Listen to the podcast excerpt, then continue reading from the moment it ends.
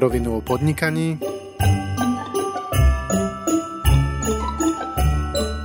adventný kalendár.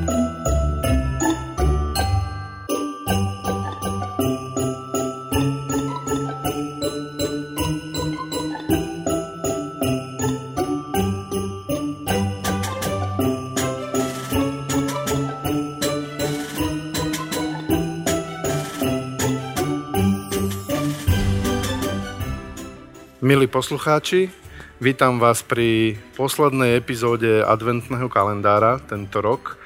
Pripravili sme si pre vás špeciálne natáčanie eh, v reštaurácii Karnevale v centre Bratislavy. Sme tu spolu aj s Erikom, aj s Peťom a dovolte mi, aby som privítal v našom podcaste Pála Benčíka. Páli, ahoj. Čau. Pali dnes bude variť e, tú najlepšiu kapusnicu, ako sami uvidíte. Dnes môžete kľudne s nami navariť kapusnicu, ktorá môžem garantovať vám, dnes bude veľmi chutiť pri štedrovečernom stole. Pali odišiel v roku 2003 z manažerského postu v korporácii, kde pracoval na obchode v Pepsi v Prahe. Že Pali? Áno, presne tak. A začal sa naplno venovať svojej veľkej láske vareniu. Začínal jednou malou reštauráciou, ktorá dodnes poskytuje pod značkou Altrivio svoje služby verným zákazníkom v Tatra centre v Bratislave a za 16 rokov, pokiaľ to dobre počítam, vybudoval jednu z najväčších gastrospoločností na Slovensku. Benčik Culinary Group dnes vlastní sieť reštaurácií a la carte, potom reštaurácií e, v samoobslužných, e, v obchodných centrách a shopping centrách. A okrem toho má samostatnú cateringovú divíziu Party Guru Catering pod vedením executive chef Jozefa Preisingera. E, dokonca má cukrárenskú divíziu aj s cukrárňou Kreme Chic, ktorá vznikla pomerne nedávno. Takže jedná sa o veľmi veľký podnik Pali. Za 16 rokov si spravil veľmi veľa práce. Skús pospomínať na svoje začiatky. Ja si pamätám tú tvoju prvú reštauráciu, ona sa nevolala Altrivio na začiatku, volala sa Aldente. A pre mňa je e, dôkazom, že to robíš naozaj dobre to, že tá reštaurácia dodnes funguje, dodnes sa tam dá ísť veľmi dobre najesť, takže doporučujem. Ako si to vnímal ty, ako to vlastne začalo? Tak ďakujem za slovo. Najprv by som sa prihovoril k tej kapusnici. Hej, čiže neviem, či je úplne najlepšia, ale je to určite kapusnica, ktorú sme vždy varili doma. Áno, počas tých 16 rokov, ktoré máme za sebou, čiže ťaháme už 17. rok, a sa mi podarilo urobiť niečo, čo som nikdy nechcel a teraz mám to, čo som chcel. Aj, čiže mám znovu veľa práce a z tej veľkej korporácie, ktorej som odišiel, som si vlastne vytvoril nakoniec tú svoju korporáciu. Aj. Tie začiatky boli proste, povedal by som asi pokus omyl. Hej, čiže tá predstava z toho, mm, ako odísť z korporátu do súkromného podnikania, bola jedna vec a druhá vec bola naplniť si ten svoj sen, chcem robiť gastronómiu, chcem sa aj venovať, chcem sa pozerať na to, ako vieme urobiť tú gastronómiu lepšie, pretože vždycky sme to vnímali z tej strany stoličky od zákazníka, zo stoličky od zákazníka a teraz zrazu som na tej druhej strane a pozerám sa na to, ako uspokojiť toho zákazníka. Takže to boli také prvé začiatky. My sme mali uh, veľké šťastie asi v tom, že sme, že sme nezačali hneď s náročnými konceptami, ale uh, vďaka mojej uh, 13-ročnej kariére v korporáte som mal kopec známych práve v Prahe, ktoré nám pomohli otvoriť tú prvú reštauráciu Al Dente pod názvom Al Dente, ktorá sa dneska volá Al Trivio a nakoľko sme vytvorili niekoľko ďalších reštaurácií alebo vybudovali niekoľko ďalších reštaurácií Altrivio, takže to bolo jednoduchšie, aby sme to zladili a nazvali to uh, jednotne. Uh, ale úplne prvá, úplne prvá reštaurácia bola kantína, Tatra centre pod názvom Presto, ktorá sa postupne tiež premenovala na La Cantínu a dneska máme v podstate 4 La Cantíny a jednu obedériu, ktorá je tiež v kategórii uh, kantín, akurát má trošku iný dizajn a trošku sme ju upgradeli na vyšší level. Ja by som sa možno spýtal na jednu vec. Jedna vec je, že tebe uh, ty máš veľmi rád varenie, rád varíš, čiže si si splnil sen, ale samozrejme tá reštaurácia nie je o tom varení. Je to o organizácii práce, o logistike, o riadení vzťahov, o riadení ľudských zdrojov a toho všetkého. A ako, ako to vyzeralo na začiatku? Kde bol, kde bol najväčšia výzva pre teba? No v prvom rade som vystriezol z toho, že ja ako nekuchár a môžem váriť v reštaurácii. a to znamená, že postupy a systém, ktorý v kuchyni je, a môžu naozaj robiť len ľudia, ktorí sú skúsení a ktorí prešli nejakým, nejakými skúsenosťami práve v gastronomii. Samozrejme, záleží na tom, o akú reštauráciu sa jedná. Aj keď sa zamyslíme do histórii, no tak kedy si v reštauráciách pracovala rodina a otec bol na vyčape, matka bola v kuchyni, deti umývali riady a, a svokra dokucovala, aby to chutilo ako doma. Aj.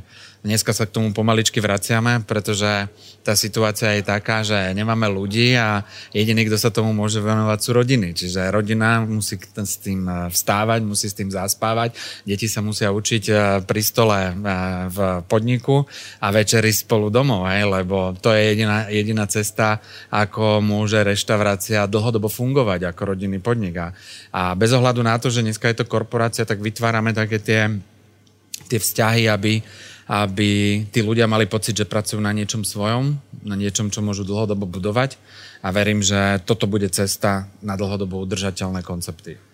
Čiže toto je také zaujímavé, že ty hovoríš, že si vlastne z nejakého úvodného nápadu spravil uh, z tvojej firmičky dneska už doslova veľkú korporáciu, ale zároveň o tom hovoríš, že to je rodinný podnik, čo je úžasné. To znamená, že tvoje deti, súrodenci, všetci sa zapojili do podnikania.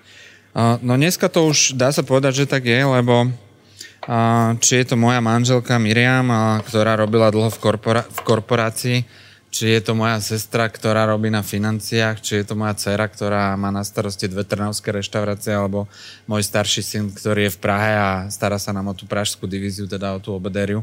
Z okolností v Prahe sa nám podarilo za posledné dva roky vybudovať štyri reštaurácie. A trošku iný koncept, e, koncept franchiseový, Vapiano a obedériu. Takže áno, môžem povedať, že, že budujeme rodinnú firmu, ale pri tejto veľkosti to nemôže robiť iba rodina, pretože síce ja som sa posnažil a mám 4 deti a jedno vnúča. To, to, to som sa chcel spýtať, že pri, ale... pri tom objeme reštaurácie, či nemáš málo detí. Hey, ale, ale nedá sa to robiť e, iba s rodinou, čiže e, musíme, musíme postupne prebudovávať štruktúru e, firmy tak, aby sme dokázali byť síce rodinou, ale tú rodinu do tej rodiny zakomponovať, zaangažovať všetkých našich 350 zamestnancov, ktorých máme na Slovensku a ďalších 200 zamestnancov, ktorých máme v Čechách. Dobre, ja teraz odbočím od biznisu, aby sme e, prišli k tomu, čo je dnešný deň e, tá najdôležitejšia téma a to je Vianočná kapusnica, takže ty si medzi tým nakrájal cibulu, a to je prvá ingrediencia, ktorú sme si pripravili. A ja ťa teraz poprosím, aby si skúsil porozprávať našim poslucháčom, že čo všetko si majú pripraviť. Samozrejme, my uverejníme v poznámkach pod podcastom kompletný zoznam ingrediencií a zároveň tam priložíme recept a niekoľko fotografií, ako taká kapusnica vzniká. Takže poďme na to. Čiže naša kapusnica sa doma varila možno klasicky, ako aj možno budete prekvapení, že tam nie je nič zvláštne, lebo Vianoce sú o tradícii a, a myslím si, že táto vianočná kapusnica by mala byť tradičná. Ale úplný, úplný základ je naozaj použiť kvalitné suroviny, lebo čím máte kvalitnejšie suroviny, suroviny ktorých poznáte pôvod, čiže či ich máte od svojej mamy, babky, hej, alebo ste si ich kúpili od nejakého zeleninára, ktorému veríte, že to je od neho zo záhrady, tak to je asi najdôležitejšie na tej eh, kvalite tej kapustnici. Čiže my máme záhoradskú kapustu s vodou, máme cibulu, používame slivky, ideme klasický sol, korenie, korenie nové, korenie mleté, bobkový list, sladká paprika, eh, drtený kmín, sušené dubáky alebo suchohríby, ktoré musíme namočiť do vody, aby sa všetka prípadná Koľko, koľko by nečistota, mali byť... také dve, tri hrste. Ale Celý... koľko, koľko by mali byť namočené v tej Stačí 10-15 minút len, aby sa opláchli.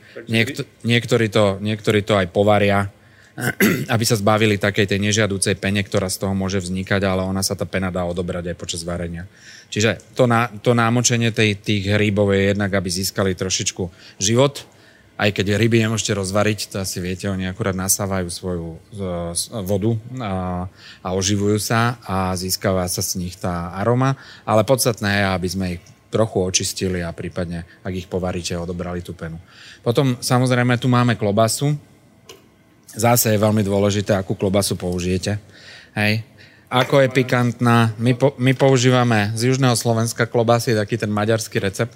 Aha. A dávame ich povariť spolu s udeným mesom práve kvôli tomu, aby sme sa zbavili trošku tej zadimenej chuti a aby sme získali takú tú, tú jemnejšiu príchuť toho, toho, toho finálneho efektu. Čiže, Čiže ty teraz dávaš ku klobáse udené mesko. áno, ja je? používam to, to rebierko sú... udené a plus použijeme kare, ktoré podusíme na cibuli. Kare je dobre zase si vybrať veľmi pekné chudé meso, ktoré budeme postupne variť, čiže vlastne počas celého, celého obdobia toho varenia pôjde prvé uh, opiecť uh, kare na parenej cibuli. Hej? A cibulu budeme pariť na masti, ktorú mám pripravenú. Hej? Samozrejme použijeme ešte domáce slivky, neviem, či som tomu už spomenul, a vlastne základ je postupne pridávať tie veci. Čiže tak, ak budete mať v tom recepte, ktorý si tam môžete prečítať, tam je aj napísané, akým postupom budeme pokračovať. Hej. Čiže ako sa pridáva kapustová voda, kedy sa pridáva kapusta, kedy, kedy kapustu do mesa priložíme, kedy priložíme, priložíme udené meso s klobásou hej, a postupne dochucujeme jednotlivými ingredienciami. Takže, takže ja vám to priebežne budem hovoriť, ale to je asi tak na začiatok všetko a tak ja, ja sa zatiaľ teším, posmažiť tú cibulu. Väčšinou ja som kapusnicu varil tak, že som všetko naraz uvaril. Takže ja to skúsim teraz trošku zrekapitulovať. Povedali sme si ingrediencie, nájdete ich v poznámkach pod podcastom. Pali namočil hríby do vody a dáva aktuálne variť do vody klobásku z Maďarska a k tomu rebierka. Zo Slovenska, ale z maďarskej časti. z maďarskej časti. maďarskej časti. A samozrejme pripravuje si e, v tejto chvíli aj masť na ohni, e, kde za chvíľu opraží cibulku. Takže sa nám to tu začína rozbiehať. Uh, máš nejaký tip na opraženie cibulky a na masti? Na čo treba dávať pozor? Mm, treba dávať hlavne pozor, aby išla do sklovita, nie, aby, aby nezhorela, hej, pretože zhorená cibula jednak akože stvrdne a jednak akože nepridáva úplne tú chuť. Čiže v zásade je to skaramelizovanie cibule. Hej, čiže to zosklovitovanie, teda, alebo tá, tá dosiahnutie toho sklovitého efektu je, je potom uh, a ešte jednu otázku mám k tomu kare. To kare máš e, v celku. Vidím, že to je asi 1 kilo. Áno, to ideme teraz pokrájať. Čiže to pokrájame na aké kusočky? No, také 2 cm x 2 cm, ale v zásade je to otázka toho, ako to kto preferuje, aké veľké kusy toho mesa chce. Čiže normálne Ja používam také 22 cm kusy. V podstate začnem ako keby re, e, rozrábaním ako keby na rezne alebo rozkrájaním a potom tie jednotlivé časti tých, eh, toho mesa nakrájam na menšie kocky.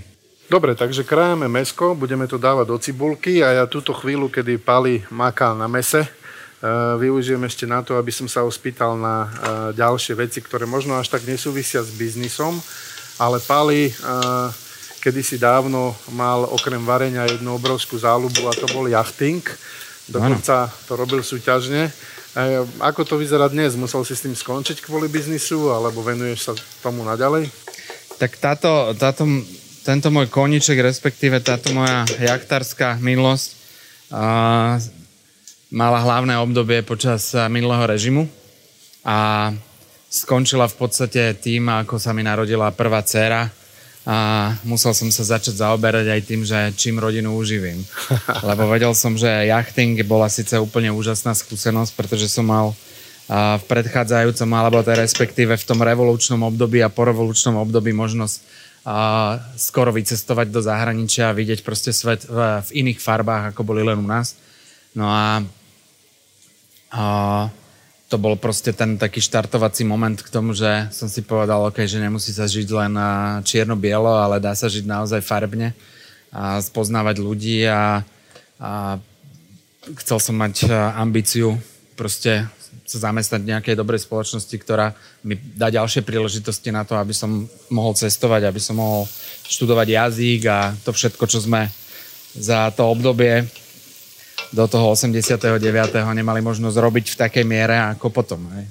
Samozrejme, mne sa podarilo hneď mať dieťa v 20 rokoch, čiže, čiže bolo to smerované k tomu, aby, aby sme zabezpečili rodinu, deti a, a sa mi podarilo pracovať v tej prvej spoločnosti Čibo, ktorá bola takým tým a, začia, začiatočným, alebo teda tou prvou firmou spolu s Philip Morris alebo Henkom alebo Procter Gamble, ktoré vstupovali a poskytovali naozaj zaujímavé podmienky. Nielen finančné, ale samozrejme aj aj vedomostné alebo teda získavanie skúseností o biznise.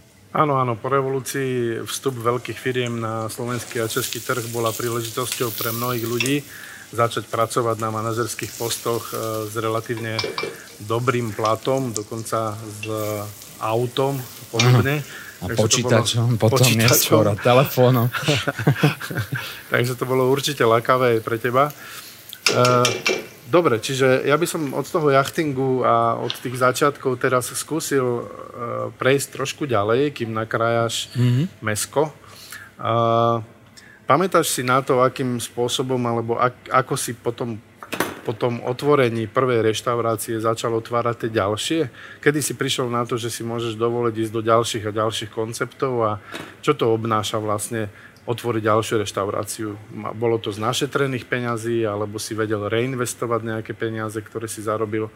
Skús to trošku priblížiť poslucháčom. Tak ono to, to je vždycky otázka uh, skúseností, veľakrát šťastia, známostí, kontaktov, ktoré človek v, v tom čase a v priestore má. No.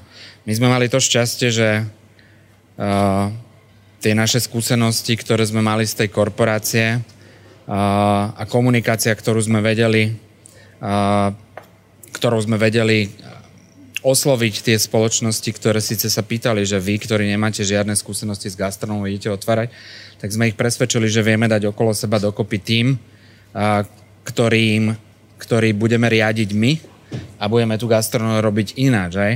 A čo sa týka toho financovania, tak to je proste s tým spojené, že nie všetky gastronomické projekty musia byť len o tom, že musíte hneď na úvod investovať veľké peniaze.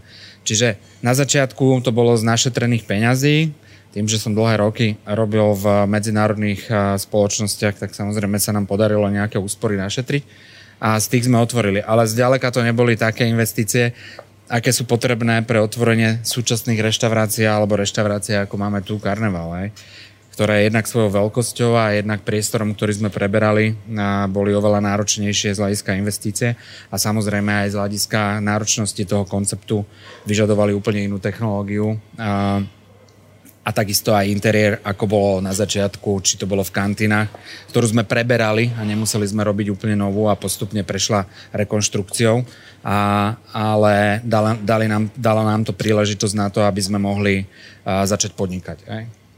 Tie ostatné koncepty potom vznikali tým, že ten prvý v Tatra centre sa ľuďom páčil a začali sa otvárať nové biznis centrá. Čiže na Plinárenskej sa otvorilo ďalšie veľké biznis centrum a prišiel investor, ktorý povedal, že mu sa to páči, ako to máme spravené, že kombinujeme kantínu spolu s talianskou reštauráciou a povedal, že či by sme také niečo nemohli spraviť aj, aj v ich biznis centre. Takže Zase sme sa dohodli na spôsobe spolufinancovania, čiže čo išlo za nimi, čo išlo za nami. Rozdelili sme si tie riziká. No a otvorili sme ďalšie po dva podniky, takže o, nikdy sme to neplánovali, respektíve ja som to nikdy neplánoval, ako som povedal už na začiatku, že, že mám to, čo som nikdy nechcel. A, a chcel som podnikať v gastronomii, ale nikdy som nechcel mať znovu korporáciu, z ktorej som odchádzal. No ale nakoniec sa mi to podarilo. No. Takže takto postupne vznikalo a väčšinou všetky zarobené peniaze, ktoré sme mali, sme investovali do príležitostí, ktoré postupne prichádzali. Aj.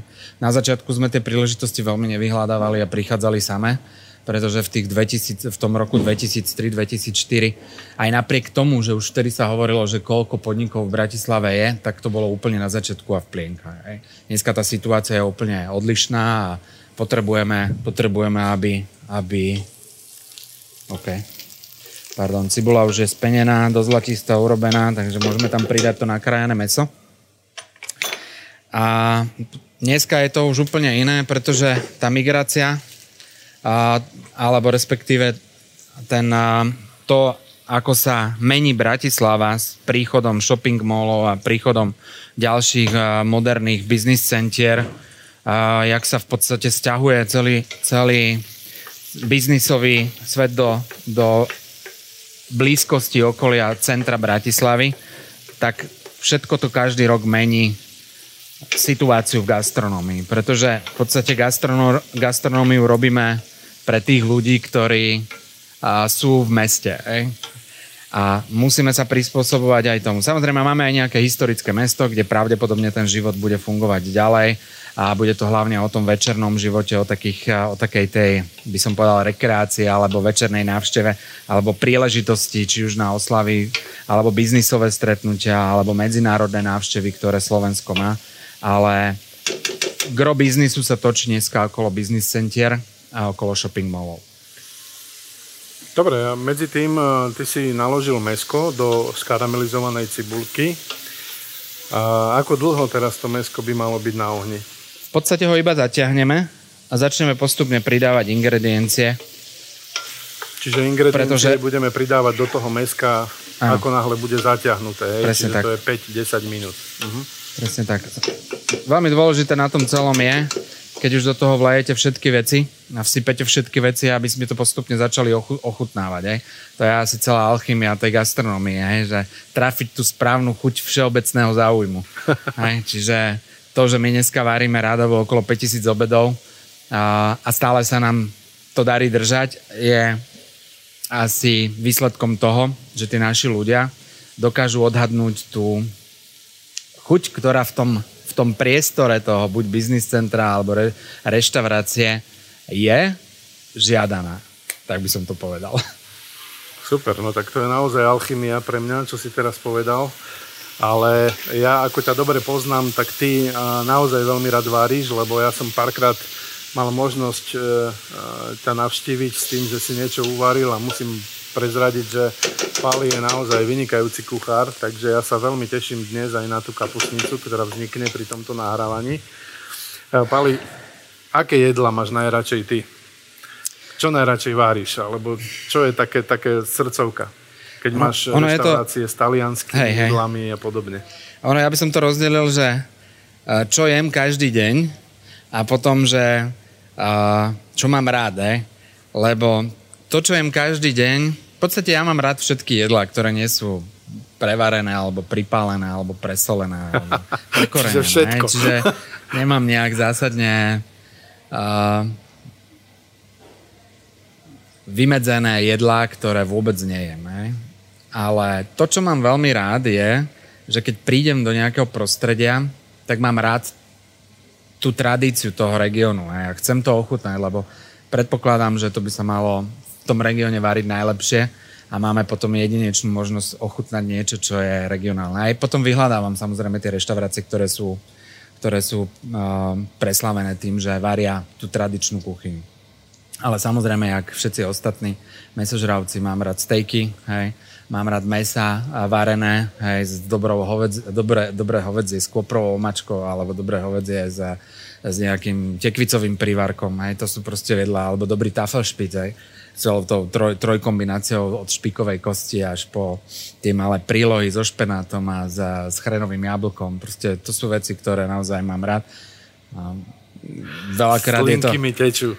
Veľa, veľakrát sa človek pripravuje o tieto zážitky, lebo samozrejme tá, tá piata príchuť ako doma aj človeka sprevádza stále, čiže keď sa na to pozrieme, ako sme varili za, za čias, keď som bol ja doma a bol som ešte mladý, mladší alebo mladý, tak a, proste t- ten spomienkový optimizmus tam stále je a vždycky sa človek vráti a povie, ježiš, toto tu chutí ako doma, hej, teda popri sladkej, kyslej, slanej a horkej chuti je tá, tá piata tá ako doma, hej? Alebo ako umami. No takže tak, no. Dobre, čiže začneme pridávať tie ingrediencie. Takže teraz v tejto chvíli už máme zaťahnuté uh, udené mesko. Teraz teda tam dáme trochu papriky, tam treba byť opatrný, aby, aby sa nestalo to, že nám to nejaké tri kávové lyžičky papriky. Potom tam dáme trochu rásce mlaťaj, hej, tiež neprednať. Rastca je samozrejme podrvená. Áno. Dáme tam nové korenie, celé. Primerania, aby sme potom nemuseli v každej lyžičke jedno vyberať alebo prekusnúť. A dáme tam asi 5 bobkových listov. Ešte to nebudem soliť, najprv tieto veci primiešam. Premiešam.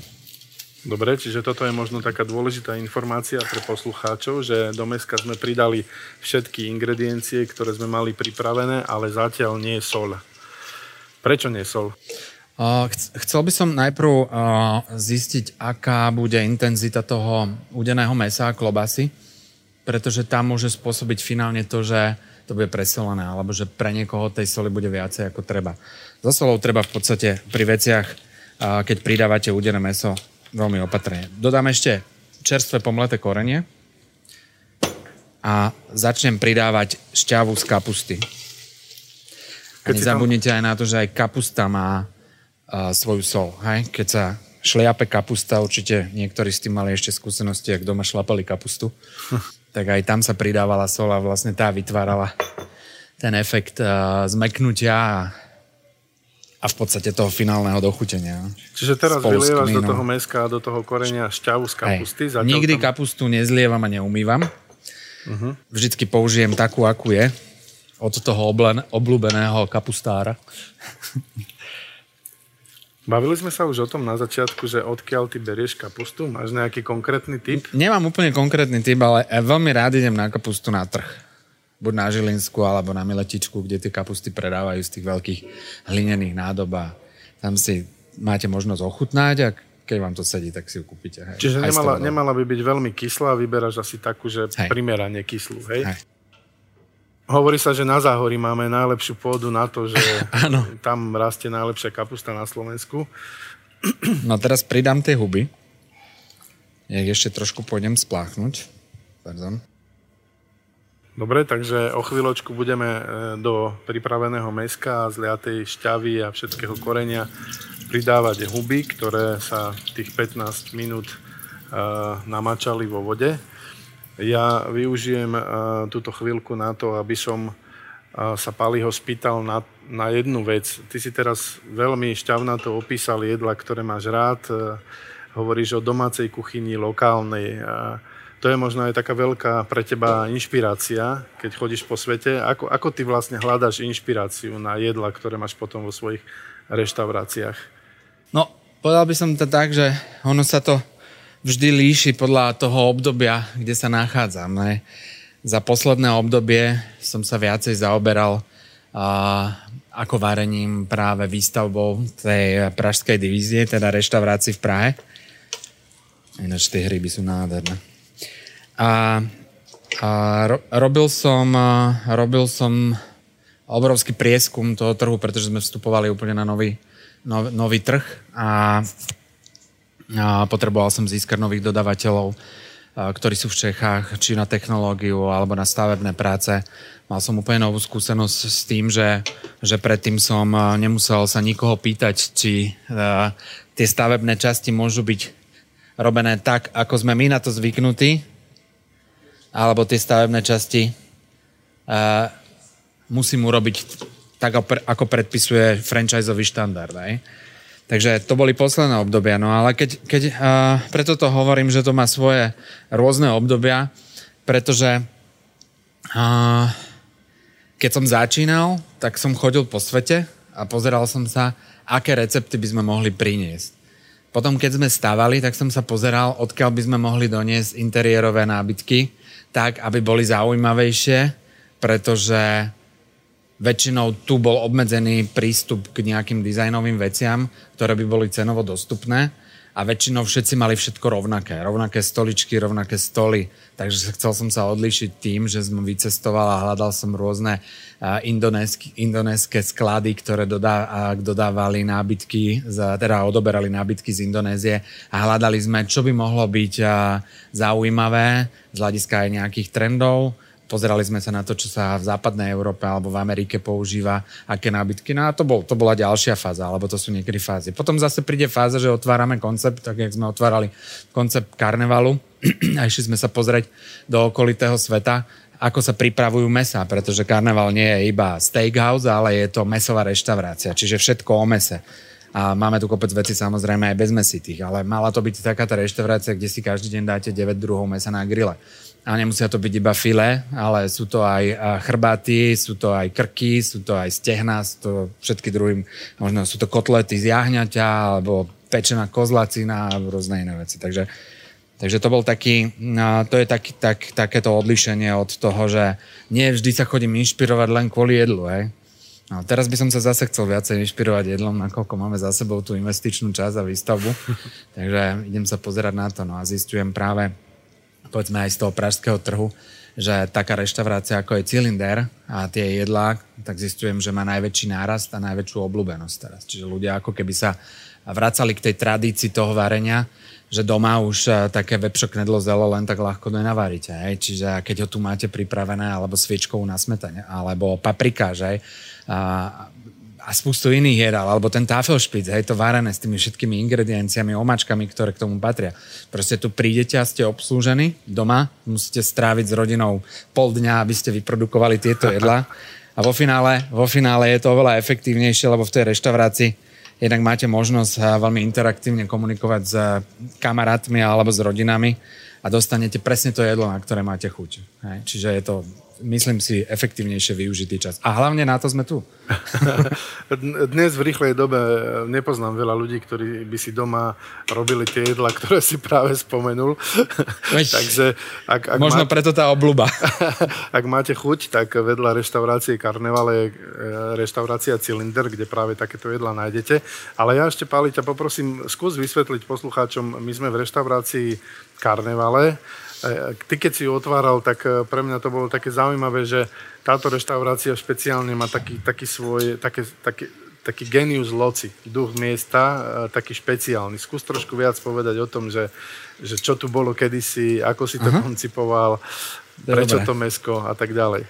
Uh, áno, bolo to zaujímavé, lebo my sme v roku 2010, uh, keď som začal svoju samostatnú éru podnikania, tak sme otvorili reštauráciu Beer Palace, teda pivarenskú reštauráciu Beer Palace, ktorá je tiež blízko Hviezdoslavové námestia, respektíve za operou.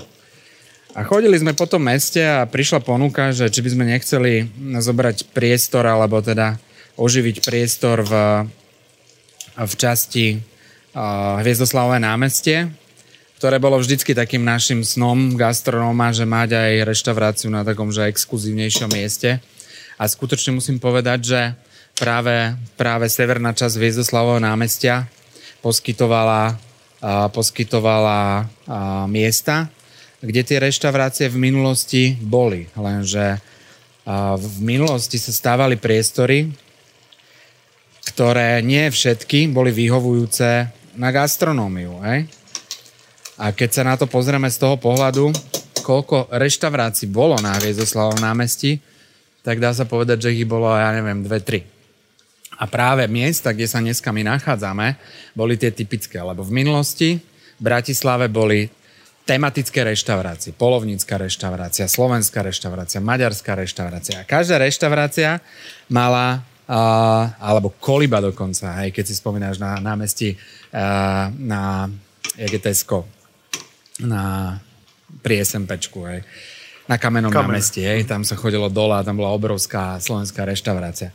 A všetky tieto reštaurácie samozrejme mali so sebou špecifika, ale každá mala nejakú vinárskú časť, nejakú viechu. A tak bol koncipovaný tento prístor, že v časti, kde je cylinder, bola jedna z prvých reštaurácií maďarských, aj, ktorá ktorá mala so sebou prepojenie do tohoto priestoru, kde je karneval a mala, mala viechu. Ale tá časť, kde my máme dneska bar a sedenie, uh, tam bola prechodná, bolo to ako keby pasáž. Čiže, čiže ten, uh, by som povedal, tá ergonomia toho, to, tých priestorov reštauračných bola prispôsobená práve tomu, že tuto je viecha, chodia tu ľudia zvonku, ale dá sa použiť aj pre maďarskú reštauráciu. No, časom sa to menilo, jak uh, samozrejme po revolúcii ešte chvíľočku tá maďarská reštaurácia tam fungovala, potom sa zmenila na Slovensku, potom sa, sa tie reštaurácie predali a teraz pridáme vodu. Ja, ta, ja ťa teraz preruším, lebo ty si medzičasom do Aha. hrnca, kde všetko dokopy miešaš, pridal uvarenú klobásku a tie udené rebierka. Takže teraz je hrniec plný a práve tam a pridávaš za, vodu. Áno, idem ho zaliať tak, aby to bolo rádovo okolo 2 cm nad všetkými ingredienciami a respektíve všetkými produktami, ktoré sú v tej kapusnice. Mhm, čiže nepovieme presný objem, má to byť tak, aby to bolo približne 2 cm nad. Ako je to 6 litrový hrniec, čiže, čiže varíme v podstate kapustnicu, ktorá by mala byť. A teraz pridám kapustu, aj?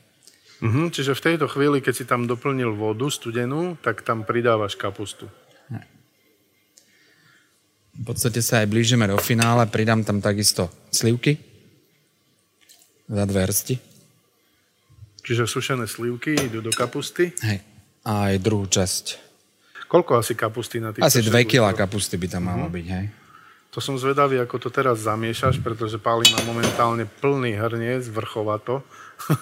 ono, tam, ono ide v podstate o to, že ak sa bude tá voda postupne odparovať, hej, tá kapusta bude uvoľňovať tú svoju arómu, Hovoril si o ochutnávaní. Kedy začneš ochutnávať? Teraz, jak toto celé spojím, začnem ochutnávať. To si zatiaľ vypnem. Dobre. Poviem ešte jednu takú špecialitu. Sme samozrejme v reštaurácii Karnevale, kde sa varí e, na plyne. A mnoho ľudí dnes si kupuje elektrické PC, kupujú si také tie PC s indukciou. E, čo, čo ty preferuješ? Prečo plyn? povedzme, môže byť lepší ako, ako iný, iný spôsob varenia? Dneska v zásade je to len otázka preferencie, komu sa lepšie varí na akom zariadení. A to z toho dôvodu, že kedysi sme varili, kedysi sme varili hlavne na plyne a to z toho dôvodu, že to bolo ekonomicky, ekonomicky výhodnejšie. Dneska e, je to už, dá sa podať jedno, že napriek tomu, že sa môže zdať, že elektrika je drahšia, tak varí sa mnohokrát na indukciách. A to z toho dôvodu, že uh, tie elektrické stroje, teda indukcie sú tak prispôsobené, že varia, alebo teda míňajú elektriku len vtedy, keď na tom je ten, ten hrniec. No, kdežto mnohokrát kuchári ten plyn zapnú, nechajú ho pustený a vo finále tá energetická náročnosť tej reštaurácie je úplne rovnaká, ako keď varíte na, Ďalšia vec je, že údržba tých elektrických zariadení je jednoduchšia ako údržba plynových šporákov, ktoré majú vždycky okolo seba kopec členitého priestoru a, a kuchári strávia potom dlhší čas pri tom finálnom čistení po smene. Čiže... Tak ale predpokladám, že v takýchto reštauráciách veľkých sa varí iba na plyne. Nie, nie. Už to tak nie je. Už to nie je, Už tak. to nie je tak. Aj velikánske kantíny, kde varíme pre tisíc ľudí, varíme iba na elektrike. Tak to je pre mňa veľké prekvapenie, hey. lebo ja som si je zabezpečil skôr... domov plyn a všetkým rozprávam, že dobrý kuchár na plyne varí. Teraz to ochutnám. Hmm. Takže prvé ochutnávanie. No. Tak. Čo hovoríš na to? Je to, je to fajn a môžem trochu soli pridať. Takže teraz prvýkrát uh, pri varení kapusnice pridávame sol. Za tri kávové lyžičky soli. A zase, jak to prevrie, tak potom to budeme ochutnávať. Dobre, teraz, kým bude trošičku vrieť e, naša kapusnička, tak sa ťa spýtam na takú trošku komplikovanejšiu tému. Skúsme sa pobaviť pre našich poslucháčov možno také zaujímavejšie informácie ohľadom toho, ako funguje to podnikanie v gastrobiznise na Slovensku.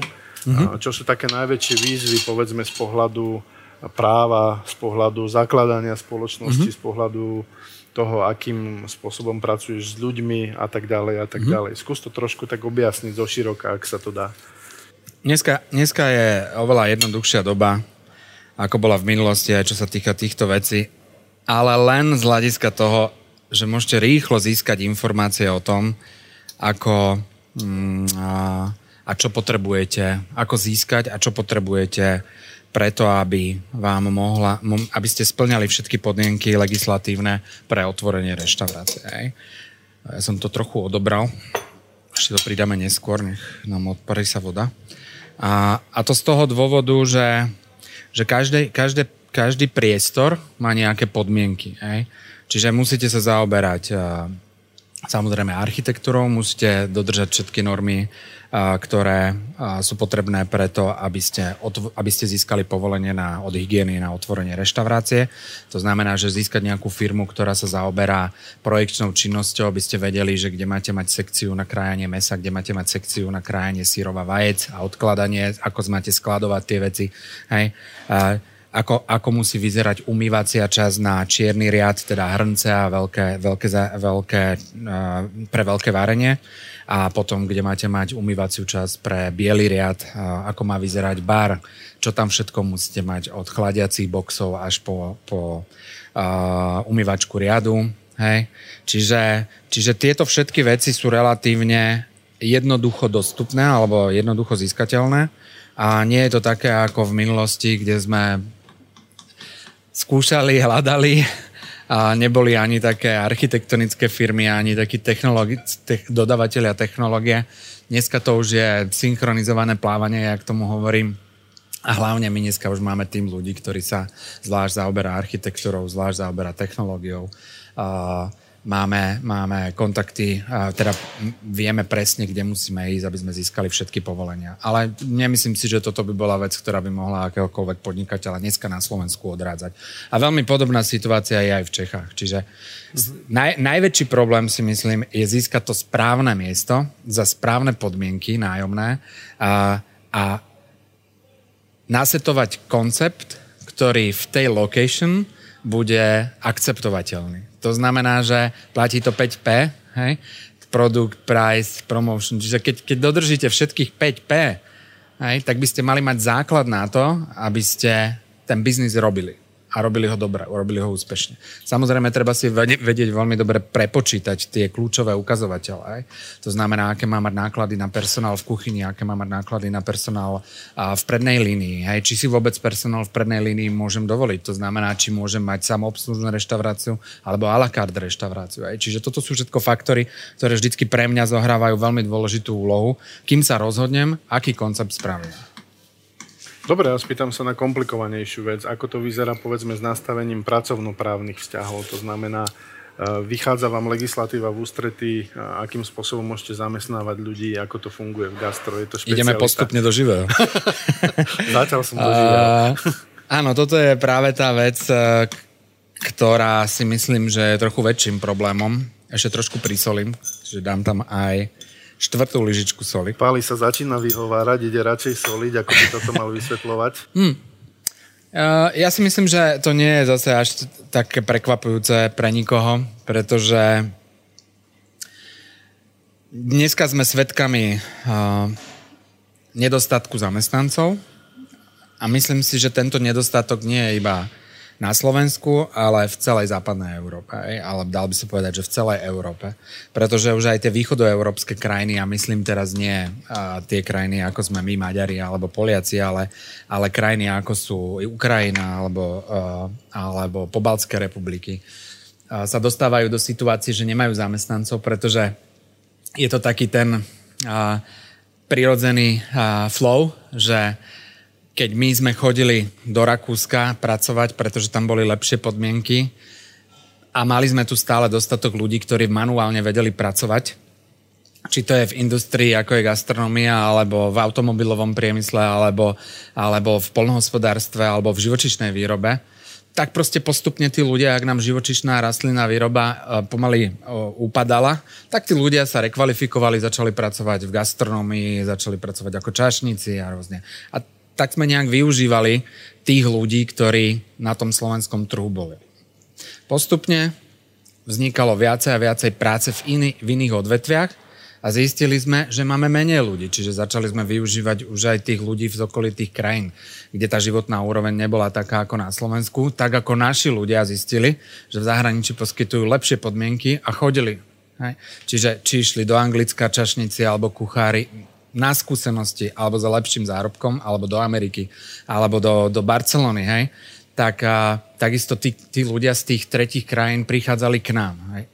V súčasnej, v súčasnej dobe sa tá situácia výrazne zlepšuje Nechcem povedať, že mierna recesia nám pomáha. Ne, nečeším sa z toho, že ak, ak v skutočnosti nastane, nastane ten stav recesie, ale vo, v oblasti gastronómie je to určite pro, progres, pretože začíname cítiť, že sa ľudia vracajú naspäť. Začínajú cítiť, že sa aj v iných odvetviach začína prepúšťať. Hej? A prichádza zase obdobie, kedy si môžeme vôbec vyberať nejakých zamestnancov. Kdežto posledný rok a pol bola taká situácia, že naozaj sme rozmýšľali, že niektoré podniky musíme zavrieť nie kvôli tomu, že by nám nefungovali, ale kvôli tomu, že ich nemal kto obslúžiť. Alebo sme museli zmeniť systém z a la kartových reštaurácií na, na obslužné. Alebo kombinovať tieto systémy napríklad v tých pivárniach ktoré sú typické tým, že počas obedov majú to obedové menu, hej, ktoré je porovnateľné ako je v kantínach. A prečo ponúkať ľuďom čašníka k takej istej cene, ktorú potrebujeme na to, aby sa platila náklady v samoobslužných reštauráciách. Hej. Čiže, čiže prešli sme skôr do takého toho obdobia, kedy musíme veľmi kalkulovať, akým spôsobom sa ten biznis dá robiť v porovnaní s tým, ako sme ten biznis robili povedzme pred 4 alebo troma rokmi. Hej.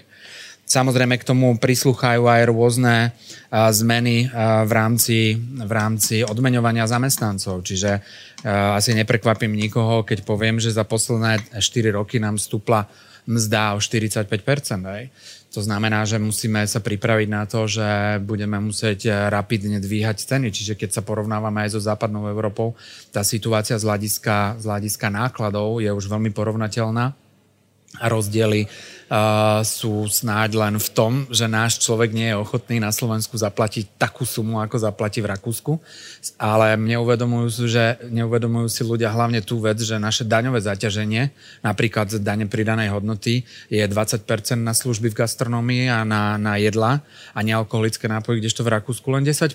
Ne? Čiže ten, ten rozdiel v tých cenách je 20-30% vo výslednej cene v porovnateľných konceptoch, ale my odrátavame 20%, oni len 10%.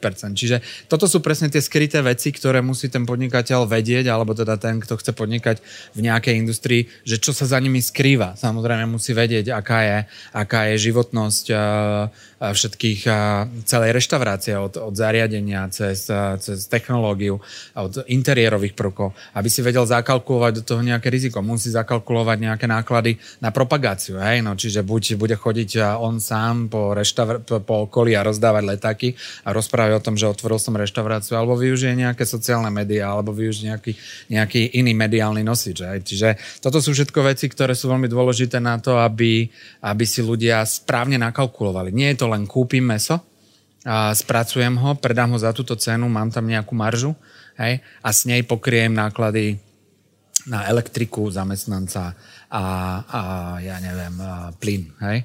Je tam kopec skrytých vecí a toto je veľmi dôležité, aby sa tí ľudia radili, hej, že keď už do toho idú investovať svoje peniaze, tak poprvé musia sa tomu venovať, naozaj gastronomia o tom, že keď sa jej nevenujete, tak sú to najlepšie vyhodené peniaze. Hej ale keď sa tomu... Ve- keď, môže to prežiť len vtedy, keď naozaj váš fokus bude iba na gastronómiu, respektíve na to, čo robíte. A myslím si, že postupne to bude platiť v každej, v každej jednej industrii. Samozrejme, samozrejme, to vidíme všade, že keď eh, sa naplno venuje človek, ktorého to baví tomu svojmu biznisu, tak to potom aj vyzerá vo výsledku dobre. Eh, ja sa spýtam ešte na jednu vec. Eh, ty si sa pustil nedávno do úplne iného konceptu, kedy už neotváraš svoje vlastné reštaurácie, ale pustil si sa do francízového konceptu. To sú tie reštaurácie ano. Vapiano. E, skús stručne vysvetliť, čo to obnáša sa pustiť do francízy. Čo, čo to všetko obnáša? Tak uh, v zásade je to úplne rovnaký, rovnaký musíte si spraviť úplne rovnaký biznis, biznis plán ako pri otváraní akéhokoľvek iného biznisu. Jediný rozdiel, alebo takéto ponaučenia, alebo skúsenosť, ktorú ja som mal predtým, ako som išiel do franchise a teraz, keď ten franchise robím, je, že uh, jednak musí byť ten franchise taký, aby ešte splňal nejaké vaše predstavy o tom, čo robíte, a pretože sú určité franchise, ktoré sa už vymykajú tomu, že poviete si, že, že tak toto by som nerobil napriek tomu, že je to úspešné. My sme si vybrali franchise, ktorý je veľmi náročný, pretože sú to koncepty samoobslužnej reštaurácie, kde ale varí, čač, e, varí kuchár, alebo teda nemusí to byť vždycky kuchár, my, my tých kuchárov kuchármi spravíme, alebo kuchárov naučíme variť, alebo tých ľudí, ktorí o to majú záujem. To je jedna z obrovských výhod v tejto personálnej kríze že nepotrebujeme mať vyškolených kuchárov, ale môžu to byť ľudia z ulice, študenti, ktorí sa chcú naučiť variť. Aj? A čiže áno, musíte, musíte si zvoliť koncept, ktorý je pre vás akceptovateľný a ten koncept potom uh, získať. Ej? To znamená, že prídete, zaujímate sa, či tie franchiseové spoločnosti sú ochotné investovať do tých oblastí. My sme tú situáciu mali trochu inú, pretože uh, práve Vapiano malo dlhé obdobie uh, záujem vstúpiť na československý trh a nedarilo, nedarilo sa im to buď z dôvodu práve priorit, ktoré v tom období mali, alebo, alebo z dôvodu, že nenašli vhodného partnera. Potom sme boli oslovení cez rôzne spoločnosti, či by sme nemali aj my záujem o, o franchízu. A Uh, stretli sme sa v roku 2015 uh, uh, vtedajším CEO, ktorý nám ten koncept uh, objasnil, povedal nám, aké sú, aké sú podmienky, ale základ bol, aby sme ho presvedčili, že to chceme robiť. Úžasné na Vapiane a ľudí, ktorí pracujú v tom, v tom medzinárodnom týme je, že sa učia jedni od druhého. Aj? Že to nie je, nie je koncept, ktorý by bol veľmi starý. Je to najrychlejšie rastúci franchise, ktorý, ktorý uh, má spoločný synonymum, že mladí ľudia chcú chodiť do tohto konceptu, lebo je fresh, hej, lebo je to fresh casual dining, nie je to fast ca- casual dining. To znamená všetky veci, ktoré sa tam vyrábajú, teda ktoré sa tam podávajú a sa varia na mieste a všetky ingrediencie sa správcovávajú na mieste, čo je odlišné od tých ostatných franchiseov, kde kopeckrát používajú predpripravené veci alebo mrázené veci. A preto sa ten koncept páčil aj mne vo finále a som si povedal, že nie je to len krásna reštaurácia, ale je to aj zaujímavý koncept, od ktorého sa môžeme naučiť a niečo naučiť. No. Takže najprv sme museli dokázať im, že popri tom, že máme sieť reštaurácií a môžeme niečo priniesť pre celý, celý biznis franchiseový v rámci, v rámci povedzme Strednej Európy pretože je málo franchisistov v Apiano, ktorí majú gastronomické skúsenosti. Väčšinou sú to ľudia z, iného, z inej industrie, ktorí práve volia ten franchiseový biznes, lebo je všetko pripravené. Hej? A to je taký pre mňa aj trošku strašiak, že, že sa prestáva, a prestávajú investori zaujímať o, o gastronómov ako takých, ľudí, ktorí s tým žijú, ale pozerajú viacej na franchiseové koncepty, lebo je to pre nich istota, že to vo, v, širokej, v, širokej, v širokom okruhu poznajú ľudia a je to záruka budovania toho, toho trafiku a že keď to v tých svojich nehnuteľnostiach otvoria, tak vedia, že majú zaručený biznis. Aj. No, takže taká tá kombinácia toho, že ja som sa pozerala aj na aj na tú značku, pozerali sme sa aj na to, aké máme možnosti tento biznis otvoriť v Prahe, pretože to bola taká naša vstupná brána na také diverzifikovanie tej podnikateľskej činnosti, aby sme nemali všetko nainvestované iba na Slovensku, ale aby sme sa pozreli aj na tú, na tú Prahu. No a tam sa nám otvorili vďaka tomu Vapianu všetky dvere. A popri tom sme otvorili ešte aj ten koncept našej obedérie, čiže dneska tam máme za 2,5 roka 4 reštaurácie a musím povedať, že že sa tam dobre podniká. Že to bolo síce ťažké, pretože ste si v krátkom čase museli vybrať uh, štyri koncepty, ktoré boli práve na trhu a vy ste mohli povedať, zoberiem to alebo nie. A zase kalkulácie, kalkulácie, kalkulácie. Hej.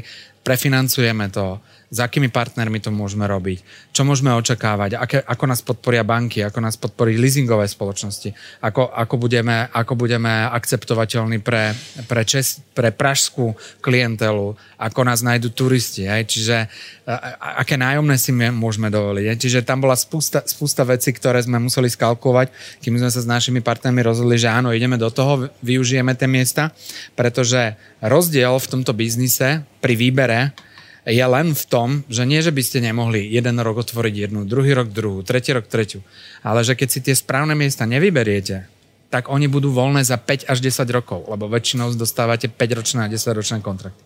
Takže to bol jediný dôvod. Nebola to nejaká snaha rýchlo, rýchlo otvoriť ďalšie, ďalšie koncepty. Ale využili sme len ten biznisový priestor, ktorý v tom čase bol k dispozícii. Dneska by už asi nebol, ale dneska máme miesta ako je Národnie, dneska máme miesta ako je na Příkope, dneska máme miesto ako je Chodov na jeden z najväčších shoppingov v Strednej Európe. Takže si myslíme, že z hľadiska budúcnosti je to, bol to, bol, to bola dobrá investícia. Čiže nelutuješ, v Prahe máte otvorených niekoľko reštaurácií. Ja som minule išiel v Prahe po Národní Číde a myslím, že tam jeden, jeden ano, z tých vapian je. Aj Dobre to zvonku vyzerá. Pali, ešte jedna otázka takto na štedrý deň, keď sú už darčeky pod stromček eh, na ceste sa spýtam na peniaze. Eh, zaujíma ma, eh, do akej miery musíš eh, celý tento biznis, kde máš 350 zamestnancov a potrebuješ každý mesiac vygenerovať výplaty, do akej miery ho robíš s investormi, ktorí do toho biznisu dávajú svoje peniaze. Uh-huh. Predpokladám, že to nezvládaš samozrejme sám celé riešiť. Uh ja mám obrovské šťastie, že od začiatku sme pracovali v bankových domoch, hej, že, či to bola Tatra banka alebo Slovenská sporiteľňa. Áno, presne ako hovoríš, ten biznis prináša so sebou tie výkyvy. Hej. Jednak je to platba DPH, jednak sú to mzdy, uh, jednak sú to odvody na konci mesiaca. Hej. A potom sú to nájmy, potom je to platenie tovaru. A tieto veci, pri tom, ako sme počas tých 16 rokov investovali, by sa nedali robiť bez takých partnerov, ako sú banky, alebo bez, nejak, bez nejakého investora. Hej. Čiže my sme zvolili tú cestu, že sme, sa, že sme začali spolupracovať práve s bankami, čiže naozaj spolupráca, či je to Tatra banka alebo Slovenská sporiteľňa, ktorí nám naozaj poskytujú zaujímavé produkty, či je to konto korend, alebo sú to rôzne preklenovacie úvery, hej poznajú nás, pretože sme súčasťou eh, toho biznisu viacej ako 16 rokov, čiže vytvorili sme si dá sa povedať, taký nejaký kredit, eh, kde nám môžu dôverovať aj napriek tomu, že tá industria gastronomická, respektíve to odvetvie gastronomické je veľmi na tenkom láde vždy. Čiže museli sme im dlhé roky dokazovať, že sa oplatí do nás investovať, že že nemusia mať obavy, aby poskytli, poskytli tieto pôžičky, úvery a biznisové produkty. No a to je jediná cesta, ako, ako môžeme aj do budúcna fungovať. V prípade, že chceme budúci rok otvárať ďalšie vapiano v, na Slovensku, aj, tak bez toho, aby sme pribrali nejakého partnera, alebo aby sme, aby sme požiadali banku o prefinancovanie alebo leasingovú spoločnosť, ktorú pardon, používame práve ČSOB, s ktorou máme veľmi dobré vzťahy, práve na úrovni leasingov, tak myslím si, že, myslím si, že bez, týchto, bez týchto partnerov by to nešlo. No. Samozrejme, že môžeme zvoliť aj mm, partnera biznisového, ktorý prinesie kapitál a môžeme si povedať, ako ho budeme používať, ale zatiaľ sme v tejto úrovni. Aké sú tvoje ďalšie plány? Plánuješ niekedy v živote nejaký exit z tejto ďalšej korporácie nechceš odísť jedného dňa? Ako, áno, dostávam sa do obdobia, kedy už tej energie možno není toľko a snažím sa s ňou pracovať, čiže pracovať, sa, pracovať eh, tak, aby tú, ktorú mám, som maximálne využil na, eh, na biznis alebo no, efektívne ju využíval. A to ma primelo k tomu, aby som sa zamýšľal nad tým, že čo ďalej. Jednak tie deti rastú, jednak, jednak to portfólio tých reštaurácií je veľké a buď pôjdem cestou, že budem zapájať management do biznisu, čiže identifikujem, ktorí sú tí ľudia, s ktorými to môžeme robiť, hlavne na úrovni, úrovni manažérov a šéf-kuchárov a budem sa s nimi deliť o ten biznis, aby mali oni pocit, že sú súčasťou tej rodiny a malo by to byť pre nich motivujúcejšie. Hej? Čiže teraz je presne to obdobie, kedy sa zamýšľam, čo ďalej, a nie je teraz otázka toho, že čo ďalej a koľko ďalších reštaurácií, ktoré koncepty chceme otvoriť alebo zatvoriť, ale zamýšľam, zamýšľam sa nad tým, že ako, ako dokončiť tú štruktúru, v ktorej sa momentálne nachádzame, aby, bola, aby bol každý koncept uchopiteľný, udržateľný dlhodobo a motivova, motiv, motivom pre tých ľudí pracovať a dať tomu všetko. Sam, samovzdelávať sa, hej? prichádzať s novými nápadmi, pretože je kopec sieti v zahraničí, ktoré takýmto spôsobom pracujú a majú stále jedného majiteľa, ktorý má kopec partnerov vo forme šéf-kuchárov alebo manažérov. Takže to je môj cieľ, kde chcem sa podeliť o to, čo sme vybudovali na to, aby to mohlo fungovať forever. tak to ti prajem, aby ti toto vyšlo, lebo vidím, že naozaj si, si naozaj miluješ to varenie. Keď pozerám, ako tú kapustnicu váriš, tak e, to je radosť pozerať. E, začína to tu rozvodňávať. Myslím, že sme aj v takej záverečnej fáze, kedy e, ešte chvíľu podržíme kapusnicu na plyne, koľko asi? Ja si myslím, že to ešte takú pol hodinu bude potrebovať. Čiže ešte nejakú pol hodinku ju budeme variť. Ja by som ti v tejto chvíli veľmi pekne chcel poďakovať, že si sa s nami podelil nielen o vynikajúci recept na kapusnicu a tie, na tie malé detailiky, ktoré pri nej treba dávať pozor, ale zároveň, že si porozprával veľmi otvorene o svojom biznise. Myslím si, že pre poslucháčov to môže mať e, naozaj veľký prínos, najmä pre takých, ktorí sa chcú pustiť do nie, niečoho podobného, ako je otvoriť si reštauráciu alebo niečo podobné. Ja ti prajem, aby si pod stromčekom našiel e, dneska 4 e, nové varešky. a čo na to povedať? Ďakujem veľmi pekne, že sme mohli byť s tebou. No, ďakujem aj ja, tešil som sa z toho. Tak ďakujem. Pekné Vianoce. Ďakujem veľmi pekne Palovi Benčíkovi z e, firmy Benčík Culinary Group. Dnes sme strávili ráno s ním pri varení kapustnice, ktorú si môžeme dať na štedrovečerný stôl. My sme tento koncept adventného kalendára pre vás pripravili najmä preto, aby sme si pospomínali, čo sme tento rok natočili. Zavolali sme všetkým hosťom, so všetkými sme sa porozprávali o tom, čo plánujú pod stromček a aké sú ich ďalšie plány možno na budúci rok. Včera sme pre vás pripravili e, veľmi milú súťaž, kde môžete vyhrať e, zaujímavé ceny, pokiaľ sa zapojíte do nejakých typov a dáte nám nejaké tipy na ďalší rok, čo by ste chceli v našom podcaste počuť. Pre tento rok sa s vami rozlučím. Rozlučím sa aj v mene ďalších dvoch moderátorov a celého produkčného týmu. Chcem vám zapriať, aby dnes pod stromček ste našli najmä to, eh, čo všetci hľadáme, eh, nielen pokoj, ale ako tu zaznelo v našich eh, epizódkach počas adventu, skúsme trošku viac počúvať ľudí a možno, že spolu dokážeme potom spraviť oveľa lepšie veci. Takže ďakujem všetkým veľmi pekne, prajem vám dneska ešte krásne prežitie štedrého dňa, veľa darov, aj tých nemateriálnych a veľmi sa budem tešiť budúci rok na Vianoce, ale nie, už v januári začneme. Takže 14. januára sa všetci počujeme opäť v Eteri. Krásny deň prajem. Do počutia.